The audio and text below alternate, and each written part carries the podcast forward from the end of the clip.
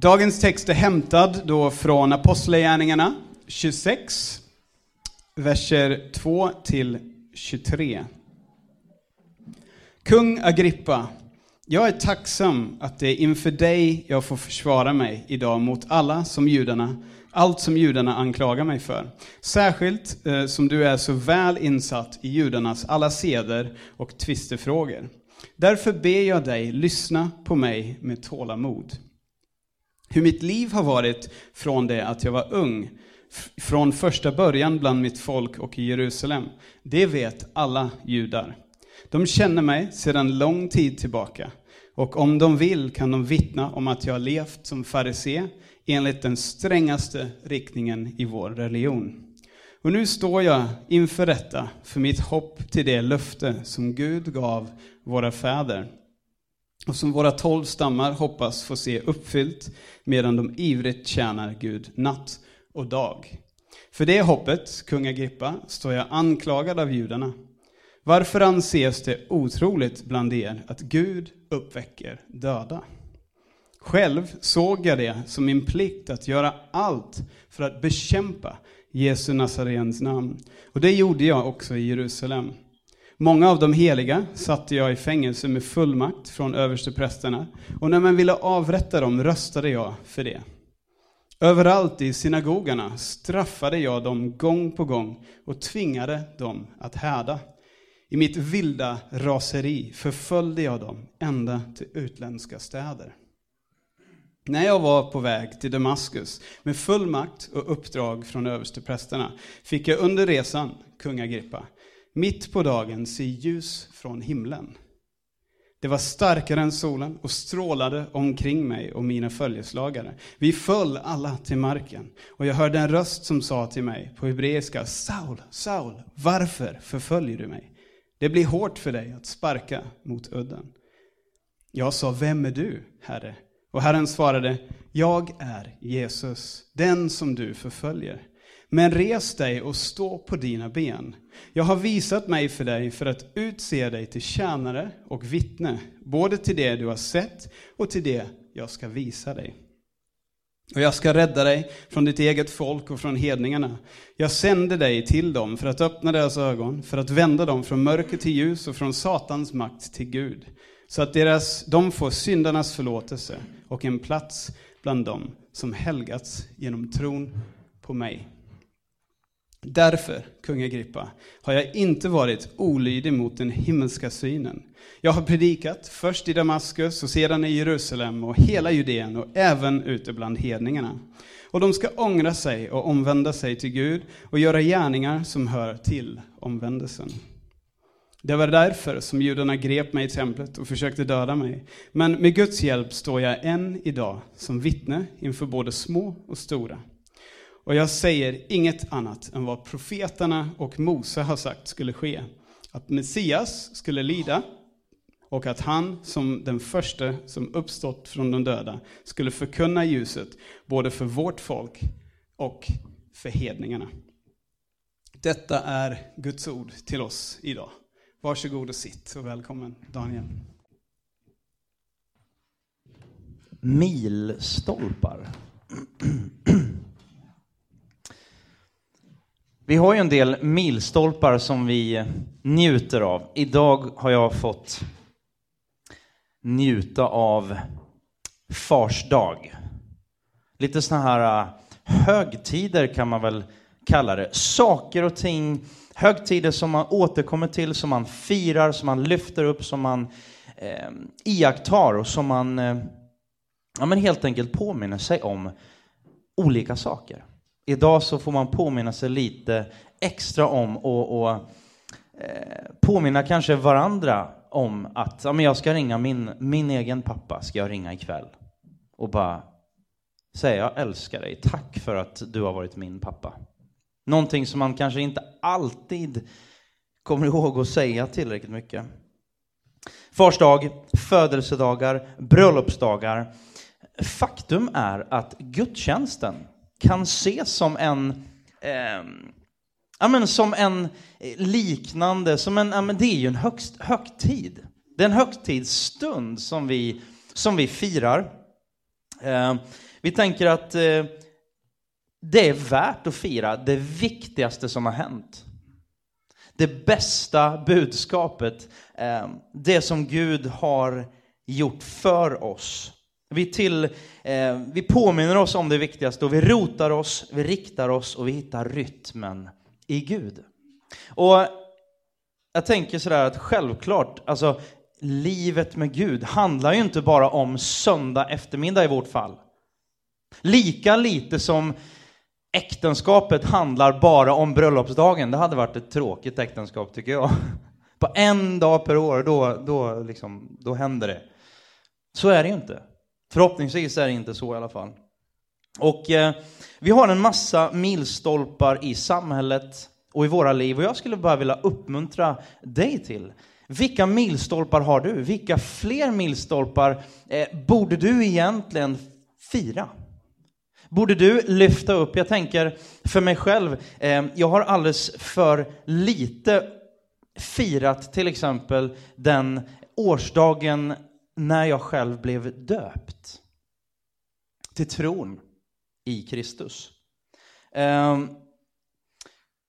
Gud han skriver sin story och han har massor av milstolpar, massor av händelser där, där det händer en massa viktiga saker. Och här läser vi om en väldigt viktig milstolpe i, i Nya Testamentet och eh, den person som faktiskt kom att skriva stora delar av det Nya Testamentet. Nämligen, han hette Saul och sen, får vi, sen så tar han namnet, eller får namnet, han tar namnet Paulus. Så Saulus och så blir han Paulus och han, han möter Gud, och han har en, en omvändelse och eh, Gud håller på att skriva sin story. Och det som blir så tydligt när man läser om Paulus och man blir uppmuntrad, och jag har suttit och förberett mig, så bara, det är så att, att Gud han bjuder in oss att vara med i, i hans story. Gud bjuder in oss att vara del av hans, av hans film, av hans filmproduktion. Och eh, den här unge Saulus då som blir Paulus, en väldigt, väldigt framstående, en ung, enormt nitisk teolog, farisé, han tillhörde eh, det mest radikala av, av de eh, liksom judiska partierna, så, eh, fariséerna, och han var en ivrare och förföljde kyrkan. Han förföljde de första kristna, där hans mål var inget mindre än att kväsa det här som, som han bara såg som en cancerböld som började växa upp. Ehm, i samhället. Och han var den också, de av er som har läst i Apostlagärningarna eh, kapitel 6, 7, 8 om den första martyren, Stefanos. Då var det inte någon mindre än Saulus själv som stod där bakom och gav sitt, sitt godkännande. Jag läser från Apostlagärningarna 26 då igen, vers 9-11. Själv såg jag det som min plikt att göra allt för att bekämpa Jesu Nazarens namn. Och det gjorde jag också i Jerusalem. Många av de heliga satte jag i fängelse med fullmakt från översteprästerna, och när man ville avrätta dem röstade jag för det. Överallt i synago synagogorna straffade jag dem gång på gång och tvingade dem att häda. I mitt vilda raseri förfölja dem ända till utländska städer. Han var rasande, han var arg, han var irriterad. Och han tänker att jag, jag tjänar ju Gud. Och han ville förgöra de kristna. Men mitt i allt det här så händer någonting otroligt mäktigt. Paulus får sitt liv totalt förändrat. Ehm, det intressanta är ju att Paulus själv går ju inte omkring och tänker så här, alltså jag är ju, jag är en ond människa. Jag gör ju fel här, men jag är så, jag är så arg i alla fall så jag struntar i det. Nej, han går omkring och tror att han är helt rätt på. Han är ju helt uppfylld av att jag har ju med sanningen att göra. Jag kan min sann Bibeln. Och pratar vi då om hans bibel, eh, lagen och profeterna, gamla testamentet och de skrifter som fanns, eh, som han läste, var ju liksom gamla testamentet. Och han kunde lagen och profeterna utan och innan, baklänges, upp och ner. Han var, han var otroligt kunnig. Han hade studerat vid Gamaliels fötter, eh, en, en jättekänd, liksom, alltså det var, det var gurornas guru. Så ville man, ville man sitta vid någon, någon lärares fötter så var det Gamaliel. Han var liksom över hela världen känd som den stora rabbinen, liksom läraren. Eh, och där fanns Paul och var en av de absolut främsta. Han tänker, jag tjänar sanningen. Men mitt i allt det här så bara går ju hans ögon upp, eller rättare sagt, när tiden är inne så väljer Gud att öppna hans ögon. Paulus kan inte ta någon cred för det här själv överhuvudtaget, utan hans ögon öppnas när Gud konfronterar honom och väcker Paulus från sin, från sin lögn. Och han inser någonstans, jag är, jag är förlorad. Jag är fullständigt borttappad. Därför vill jag predika idag om Paulus var förlorad i livet tills han möttes, li, mötte livets Herre som gav honom livets ljus. Det första då, Paulus han var verkligen förlorad, och bara för att stryka under det, eh, så, så allt det här, alltså han var, han var en doer. Paulus fick saker och ting gjorda, medan andra bara satt och, och läste och kanske filosoferade och låg på soff, sofflocket så var han ute och röjde på, ute och bildade partier. Och, eh, han var så övertygad och så övertygande mot väldigt många andra. Ändå var han helt förlorad, borttappad. Han var fullständigt i mörkret. Och det är så med dig och mig också. Vi kan vara ärliga, och vi kan vara uppriktiga och man kan vara ärlig och uppriktig i sin iver, men samtidigt kan du ärligt och uppriktigt ha väldigt fel. Han var en fariseernas farisé. Jag tänkte på det, det var ju liksom nästan omöjligt att inte tänka på de här bitarna, det här med att vara så övertygad om någonting, att jag har så rätt och så vidare. Och här, jag lägger ingen, inga värderingar i det här, eller det, det har jag ju naturligtvis, men, men jag tänker bara inför Brexit. Inför USAs presidentval så var det, så, det, det, var sånt häcklande, det var sånt elände åt båda håll. Om vi tittar på presidentvalet. Den ena var värre än den andra och alla var, det var, det var helt okej okay att vara jätteful i munnen och, och, och, och bete sig som, det var världens barn, alltså vilken sandlåda det var. Men i det här fallet då, eh, så, så ser vi med, med media, vi ser i, i här när vi tittar tillbaka på den här veckan som har gått, media var övertygad. 70-80 procent var de samlade, den sammantagna, liksom, det kommer vara Hillary som vinner. Och så blir det inte så. Utan Donald Trump, som jag tror förvånar oss alla, över att han går och vinner. Ehm, I alla fall om man tittar tillbaka ett par år så tror jag inte någon mer än Simpsons hade förutspått att just Donald Trump skulle gå och vinna. Men, men ni vet, eh, den tecknade serien Simpsons hade visst eh, förutsett det för några år sedan. Ehm, men det är så lätt, man sitter på all data. Man kan sitta på hur mycket statistik som helst och jag har världens koll och så drar man bara helt fel slutsatser. Jag tänker också, du kan sitta med både rätt statistik, men du kan också sitta med fel statistik och då går det ju definitivt inte helt rätt. Jag tänker på låten av Coldplay, låten Lost. I just got lost. Every river that I tried to cross, every door I ever tried was locked. Oh, and I'm just waiting till the shine wears off. Alltså den där känslan, ni har alla tror jag varit med om det. Den här känslan av att the shine. Jag har satsat allt liksom. Jag har gått över floder och bara, jag, jag har, ja, men jag har fått det där jobbet som jag vill ha. Jag har fått den där liksom, tjejen eller killen som jag ville ha och så, och så jag har lyckats med det här projektet precis som jag ville. Och så efter ett tag så bara, ah, the, the shine wears off. Jag, jag, det börjar försvinna liksom. Den här, det, här, det här glimret börjar försvinna. När bilen inte luktar ny längre, är du med? Come on somebody. Kanske någon har varit med om det, någon av er som är gifta. När det inte luktar riktigt lika sparkling längre, vad gör du då? Vad händer då? Då kan det vara så att tomrummet på vår insida gör sig påmint igen. Och så letar vi efter en ny fix, en ny flod att korsa, ett nytt berg att bestiga, en ny utmaning som kan ge oss lite, lite thrills. En amerikansk författare i söder, eh, södra USA, han, han är död nu, men Walker, Walker Percy skrev så här, eller han, eh, ett ganska välkänt citat. Han skrev, är det möjligt att missa livet? Precis som du missar flyget. Alltså, du jäktar och jäktar och så bara, du kommer dit bara för att inse att flyget har gått. Är det någon som har varit med om det? Eller tåg eller någonting?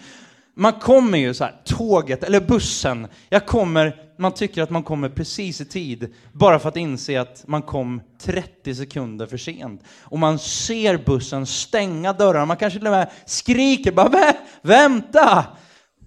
Men de väntar ju inte, inte i Stockholm i alla fall, det är bara not gonna happen, utan de stänger och bara Ja, eh, och så kör de vidare. Och precis, precis där, där tror jag Paulus på något sätt bara, han är där. Han ivrar, han försöker, men han är ju uppenbart, han är ju inte tillfredsställd. Och jag tänker att tragedier och tvivel, jag måste säga några ord om, om tvivel. Alltså jag,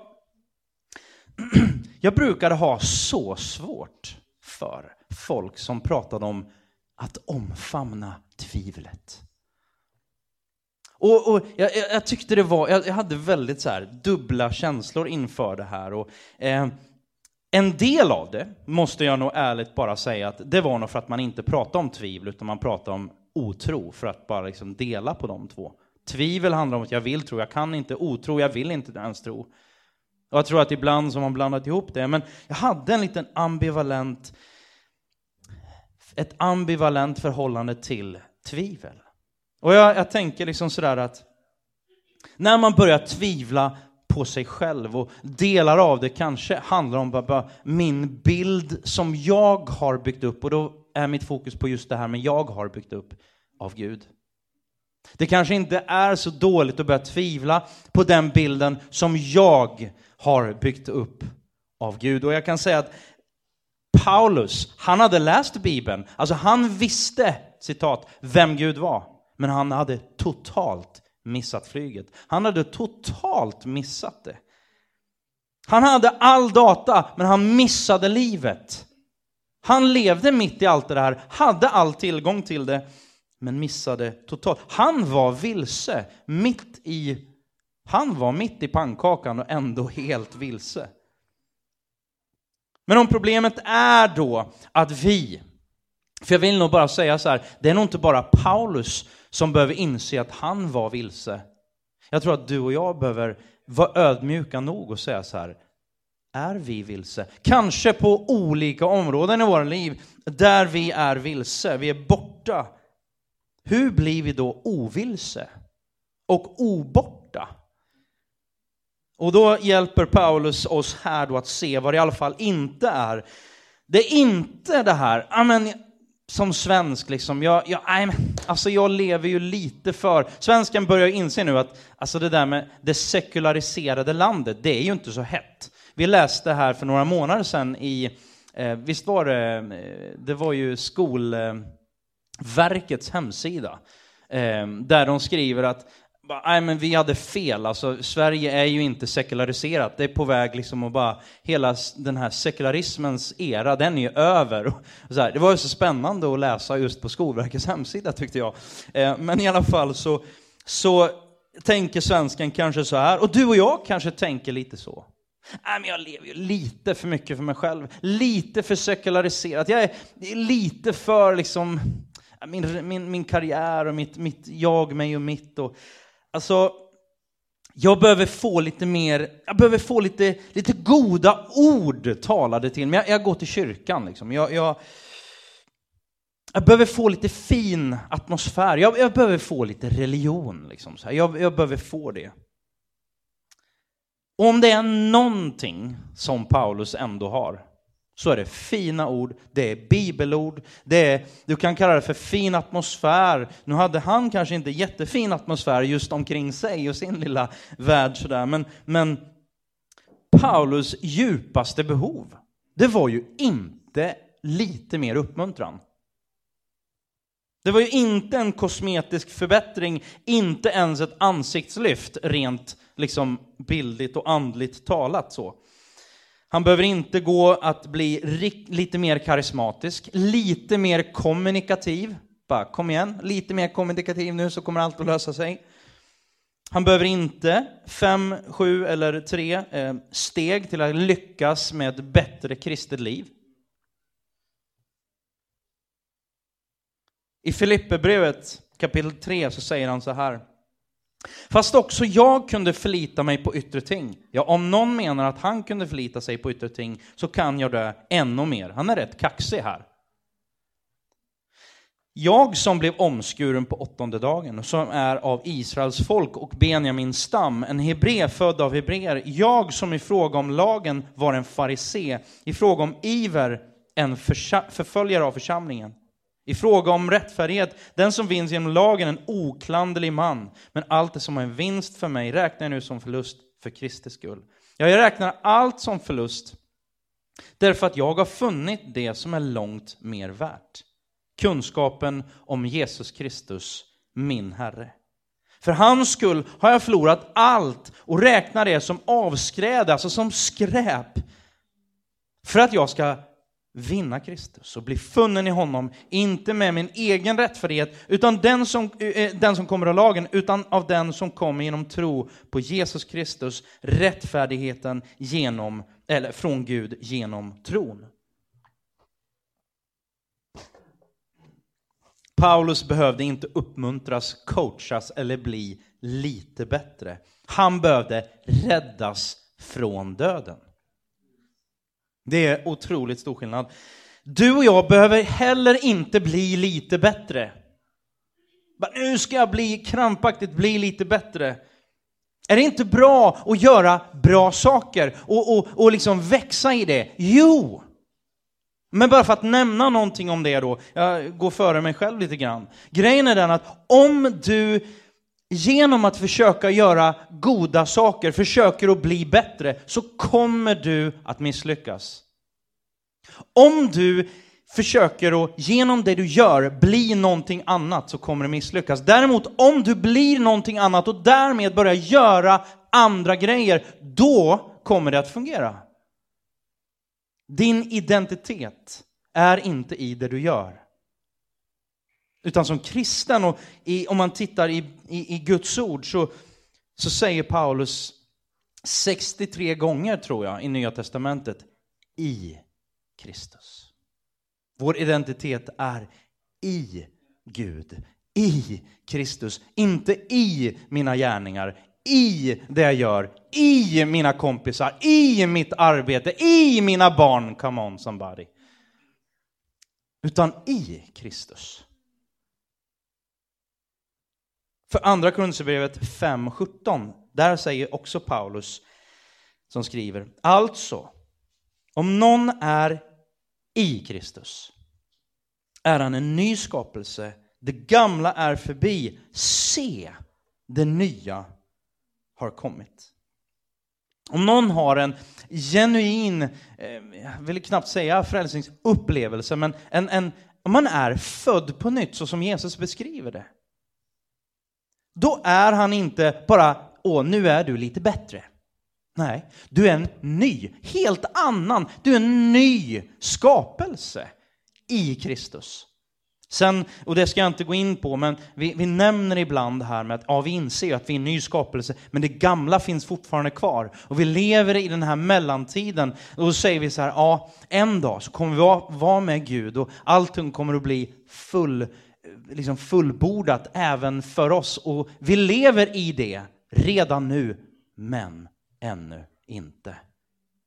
Och jag stannar där i just den. Men det är så viktigt och jag tänker på det här med att ja, men, jag som kristen, jag, jag måste ju vara lite bättre liksom, än jag var tidigare.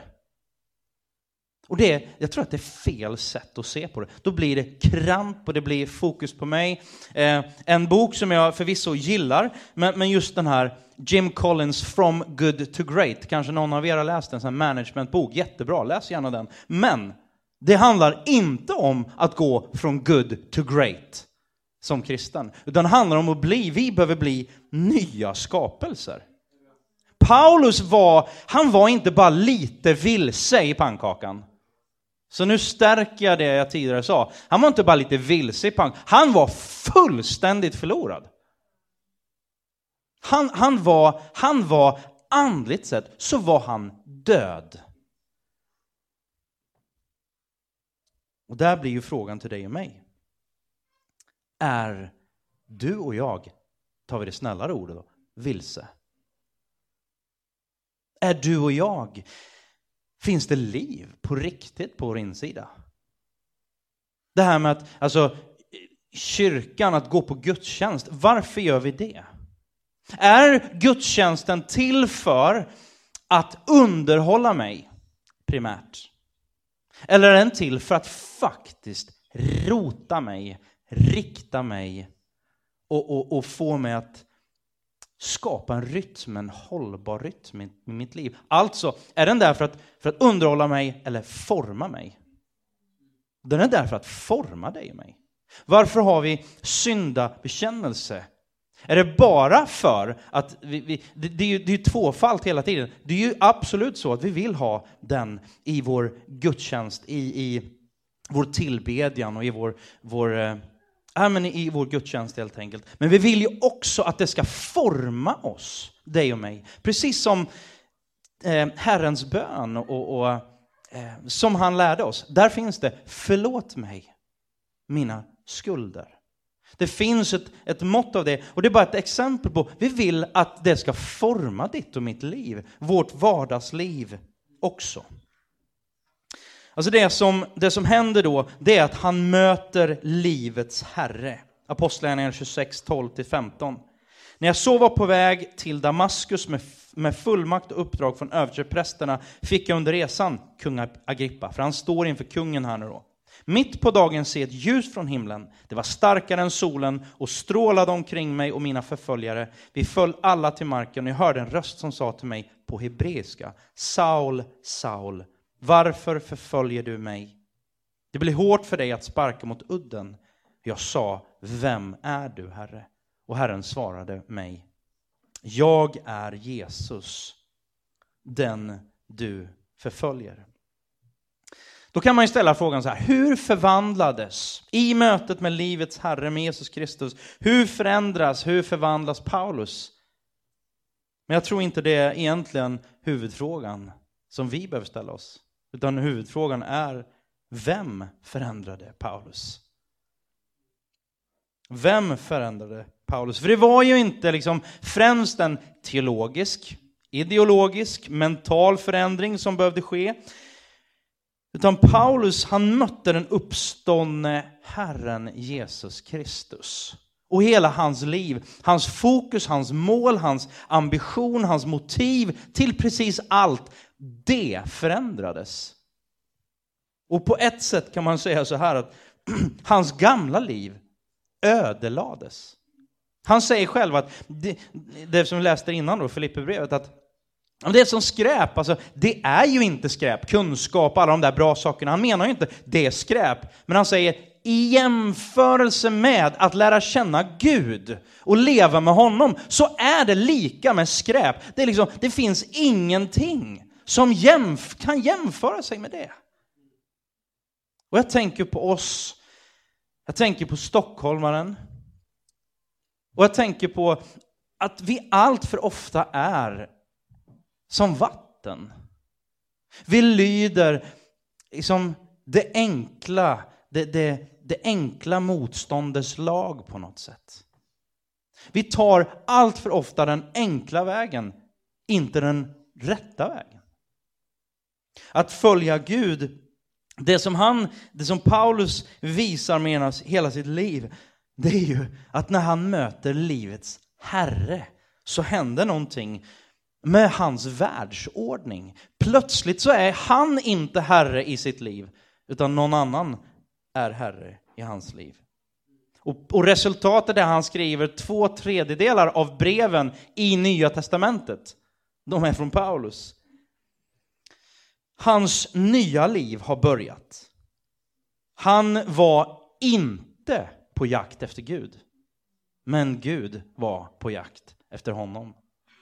You can run, but you can't hide. I vers 14 då står det där, jag hörde en röst som sa till mig på hebreiska. Och jag bara stannade upp där. Varför står det så? Han står ju och pratar grekiska. Varför, varför säger han, varför fäller han in det? Och då vet jag också liksom att, att när Lukas tar upp det, han som skriver Apostlagärningarna, återberättar det här då, en läkare, eh, läkaren Lukas som också har skrivit Lukas evangeliet. När han skriver det, han är väldigt så här, detaljrik och han är väldigt eh, akkurat, liksom, så här, noggrann. Eh, varför tar han upp en sån, som, sån sak som att Paulus säger jag pratar, och att, att Jesus pratar med honom på hebreiska? Och jag tänker bara, tänk om det bara är så att det är för att visa hur personlig Jesus var med Paulus. Det var hans modersmål. Han, han eh, förde sig på många olika språk. Men Jesus pratade med Paulus på hebreiska. Hans modersmål. Jesus såg inte den här politikern, den här teologen, den här läraren, den här liksom, utan han såg Paulus. Sen hade han stora planer för Paulus. Men det var, det var ett personligt möte. J.I. Packer, en, en stor teolog också, han säger så här. När Nya Testamentet berättar att Jesus Kristus är uppstånden, en av de saker det innebär är att offret, alltså Jesus på Golgata, nu är så att säga lös och på fri fot. Det låter lite bättre på den engelska och jag har översatt det. Så ni, men, men alltså, inget fängelse i helvetet kunde hålla Jesus fången. Kunde hålla livets herre fången, utan han är på fri fot. Han är fri. Han är för Paulus. Och Paulus möter honom, eller rättare sagt livets första livets herre möter Paulus där på vägen och Paulus ställer frågan, vem är du? Vem är du, Herre? Istället för att säga bara, nej men sån här är ju du. Jag tror allt för många av oss, vi har bestämt oss för, så här är Gud, så här är Gud, det här passar mig. Ja, just det, det var mer så det var. Vem är du, Herre? Paulus hade all kunskap. Han hade status, otroligt kunnig, men han gjorde sig själv beroende av Gud. Jag tror att vi jobbar hårt för att inte vara beroende av Gud. Jag vill vara lite lagom kristen. Så, jag vill vara lite lagom beroende av Gud. Inte sådär jättemycket, jag är ju inte fanatiker liksom. Utan jag vill, jag vill vara lite lagom. Så, så säger ju inte du när du håller på att bli kär i någon. Då, då tänker du bara, nu ska jag bli lite lagom kär. Eller om du vänder på det, önskar du att någon som blir kär i dig blir lite lagom kär i dig? Vi kör bara mellanmjölk, det är svensk mellanmjölk här. Liksom i allt. Äh, ni ser ut som, jag vet inte. Hallå? Vill ni ha det så eller? Nej, skönt. En viktig fråga, tänker jag. Vem är du, Herre? Några behöver liksom lätt, bara få upp passionen i livet här, känner jag. Kom igen. Alltså grejen är den att den här tron som Paulus har snickrat ihop för sig själv, den raseras ju där och då. Vem är du, Herre? Ja, jag ska berätta för dig vem jag är och jag ska visa dig vad du behöver göra för mig, säger Jesus. Du vet, alla har vi, tror jag, våran favorit-Jesus. Din och min hemmasnickrade bild. Problemet är att den Jesus som vi läser om här, det är en Jesus som tränger sig på. Som kommer in, han är inte inbjuden av Paulus, utan han tränger sig på. Han blandar sig i. Och jag ställde frågan till mig själv, och jag ställer frågan till dig. Har Jesus trängt sig på i ditt liv det senaste? Har han gjort anspråk på dig utöver det som är din egen bekvämlighet? Vem är du, Herre? Det här ordet Herre, det innebär att han är Herre. Han är inte vår rådgivare, han är inte vår konsult som vi har hyrt in och som vi kan avfärda när vi själva känner för det. Då är han inte Herre. Han är kungen för vilken en dag varje knä ska böjas och varje tunga ska bekänna att han är Herren Jesus Kristus, Guds son. Det är honom vi pratar om. Om han är Herre, och jag säger om han är Herre, ja, då, då, och det här är så jobbigt i Sverige, inte minst. Men då dominerar ju han i våra liv. För han är livets Herre. Och Paulus själv, han var besatt att själv dominera sitt liv och föra, följa sin vilja, men nu blir han besatt av, för att använda samma ord, av att följa Jesus. Och göra hans vilja till sin egen vilja. Paulus står här inför rätta och vi kan läsa om fem rättegångar som, äh, som, som, som Nya Testamentet berättar.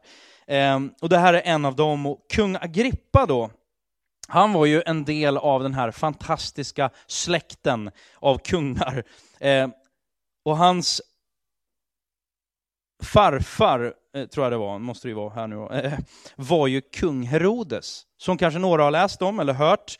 Eh, och det var han som, när han fick höra från de vise männen att det, det skulle födas en ny kung, alltså Jesus, eh, barnet då, som skulle bli judarnas konung, då dödade han alla barn. Han försökte döda Jesusbarnet naturligtvis, men äh, han, han, han bara, jag är ju kung över judarna. Så, jag, jag, så han dödade alla barn i Betlehemsregionen två år och yngre. Han var en mördare och tyrann. Och hans son då, Herodes Antipas, var den som halshögg Johannes döparen. Och hans sonson, alltså Agrippa då, Eh, var den som, Jesus, eh, som dödade Jesu egen bror, aposteln Jakob. Så det är ju liksom så här, där står Paulus inför den här kungagrippa. Det är ingen trevlig, trevlig släkt som han står inför. Men, men bara notera hans enorma frimodighet. Han, han, bara, han predikar ju på, han säger liksom bara, det här behöver du också höra kung Agrippa. Han, han liksom, han, det han står anklagad för, det är det han bara, han bara fortsätter att predika det evangelium som har förvandlat hans liv. Och jag bara tänker så här, vad är det som gör att han är så frimodig? Hur kan han vara så järv? Det finns nog bara ett svar. Han har inget att förlora. Han har inget att förlora. Om Jesus är livets Herre, då har jag en ny allians, en ny tillhörighet, en ny familj. Och den är helt, alltså den är helt inklusivt exklusiv. Det finns ingen annan längre som kan påverka mitt öde. Som kan påverka mitt eviga väl. Och det skapar väl frimodighet. Apostlagärningarna 26 och 14. Vi föll alla till marken och jag hörde en röst som sa till mig på hebreiska, Saul, Saul, varför förföljer du mig? Det är hårt och smärtsamt för dig att sparka mot udden. Jag vill bara nämna något kort om udden innan vi går på sista, sista punkten. Men den här, det här med udden, det kommer från ett grekiskt ordspråk som syftar på när de hade en oxe så hade de en, en, Eh, en plog då med en udd placerad bakom benen så att, så att oxen inte skulle sparka. Och om oxen sparkar så skadar den sig bara själv. Den skadar ingen annan. Och det är väl här någonstans Jesus säger i sin kärlek till Paulus, han säger älskade Paulus. Du sparkar, men du skadar ingen annan än dig själv. Ja, uppenbarligen han skadar ju andra, men deras eviga väl kommer han inte åt. Om du kör på i din egen kraft, om du väljer din egen väg, så kommer du bara att skada dig själv. Och jag tänker också på det kända poemet från William Ernest Henley, mer känt som Invictus. Det finns en film på det här också. Eh, jag kan ta det. Beyond this place of wrath and tears, det här är de två sista stroferna, looms but the horror of the shade. And yet the menace of the years finds and shall find me unafraid. It matters not how straight the gate, how charged with punishment the scroll. I am the master of my fate. I am the captain of my soul. Och så här är nog det för väldigt många. Jag vill vara kaptenen för skutan. Jag, jag är mästaren. Jag är herre över mitt eget öde. Jag är kaptenen över min själs skuta. Jag har kontroll.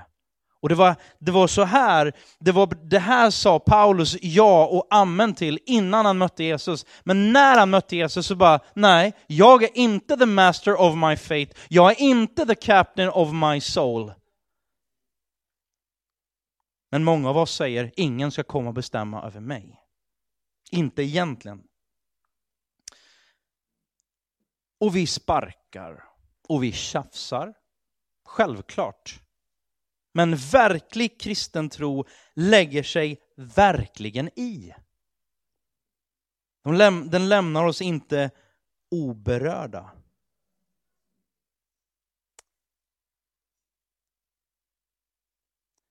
Och till slut, till slut så kommer Paulus och möter i sitt mörker, i sitt mörker så möter han livets Herre som ger honom livets ljus. Bibeln börjar med ett stort mörker, eller hur? Om man läser första Mosebok, jorden var öde och tom och mörkret var över djupet och Guds ande svävade över vattnet. Gud sa, var det ljus? Och det blev ljus. Vi kan läsa Johannes evangeliet kapitel 8, vers 12, där Jesus pratar om sig själv. Han säger, jag är världens ljus. Den som följer mig ska inte vandra i mörkret utan ha livets ljus. Om du upplever, inte bara om, utan när du upplever livets mörker så behöver du möta livets ljus. Du behöver inte bli, ja, men du behöver inte bli bättre på att, att simma, bildligt talat, ut ur stormen. Du håller på att sjunka, du behöver räddas ur stormen. När Paulus det står inte just i det här, det här stycket som, som vi läste idag, men när Paulus faller till marken här, när Jesus kommer och möter honom på vägen till Damaskus, så faller han ner blind. Allt var mörker för den store Paulus. Och Gud öppnar hans ögon några dagar senare.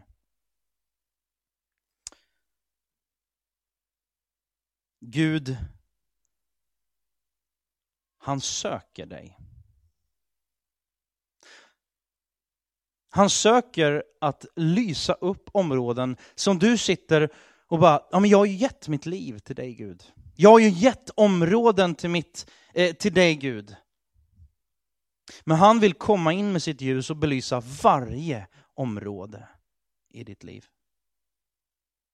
För annars så, så, så, sparkar du mot udden på en massa områden i ditt liv. Och du kommer att skada dig själv. Du sitter och jag sitter och försöker att vakta mig. Nej Gud, jag släpper in dig här, här, här, här, här, men inte här, hit, men inte längre.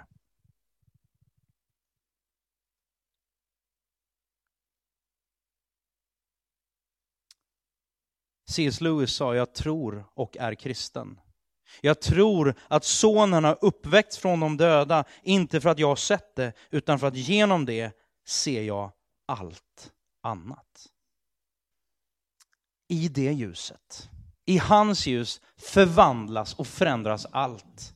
Alla förutsättningar, vårt tankesätt, vårt tankemönster förändrar allt. Frågan är, lever du och jag i det ljuset? Lever vi i det ljuset eller försöker vi att begränsa, försöker vi att hålla tillbaka och säga Gud hit, men inte längre? Om Gud kan vända Paulus hjärta, då kan han vända ditt hjärta. Om Gud kunde frälsa och rädda en sån, en mördare, som Paulus, då kan han rädda och han kan frälsa dig och han kan frälsa mig.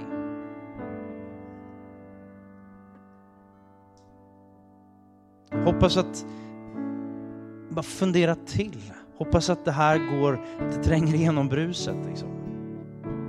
Att det här blir på riktigt för oss.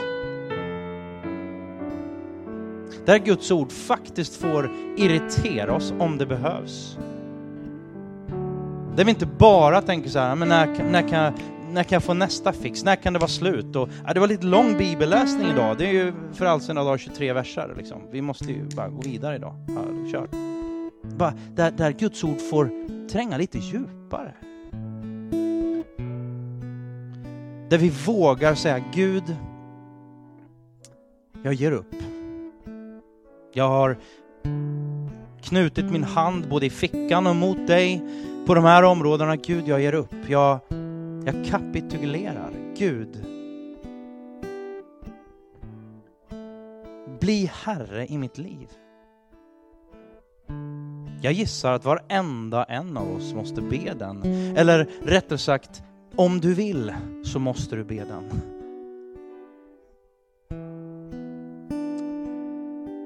Jag vill avsluta med att be himmelske far. Himmelske far, vi lyssnar på ditt ord. Det kommer som ett tveeggat svärd och vi, det både uppmuntrar och ibland så svider det till. Men jag tackar dig för din nåd. Tack för att inte du kallar oss att göra någonting som vi sen inte har kraft eller mandat att genomföra, utan det du kallar oss till, det kommer du också utrusta oss till. Och jag ber Gud i Jesu namn att du skulle hjälpa var och en av oss att släppa in dig, släppa in ditt ljus så att det får lysa upp vårt kaos. Herre, precis som du talade och sa låt det bli ljus, så ber jag Gud att du skulle säga det rakt in i våra liv, in i våra hjärtan, in i vår vardag, vårt hamsterhjul eller liksom vår, vår karriärsteg eller vad det nu är för någonting. Gud tala ljus. Så att vi får leva med livets Herre i våra liv. I Jesu Kristi namn. Amen.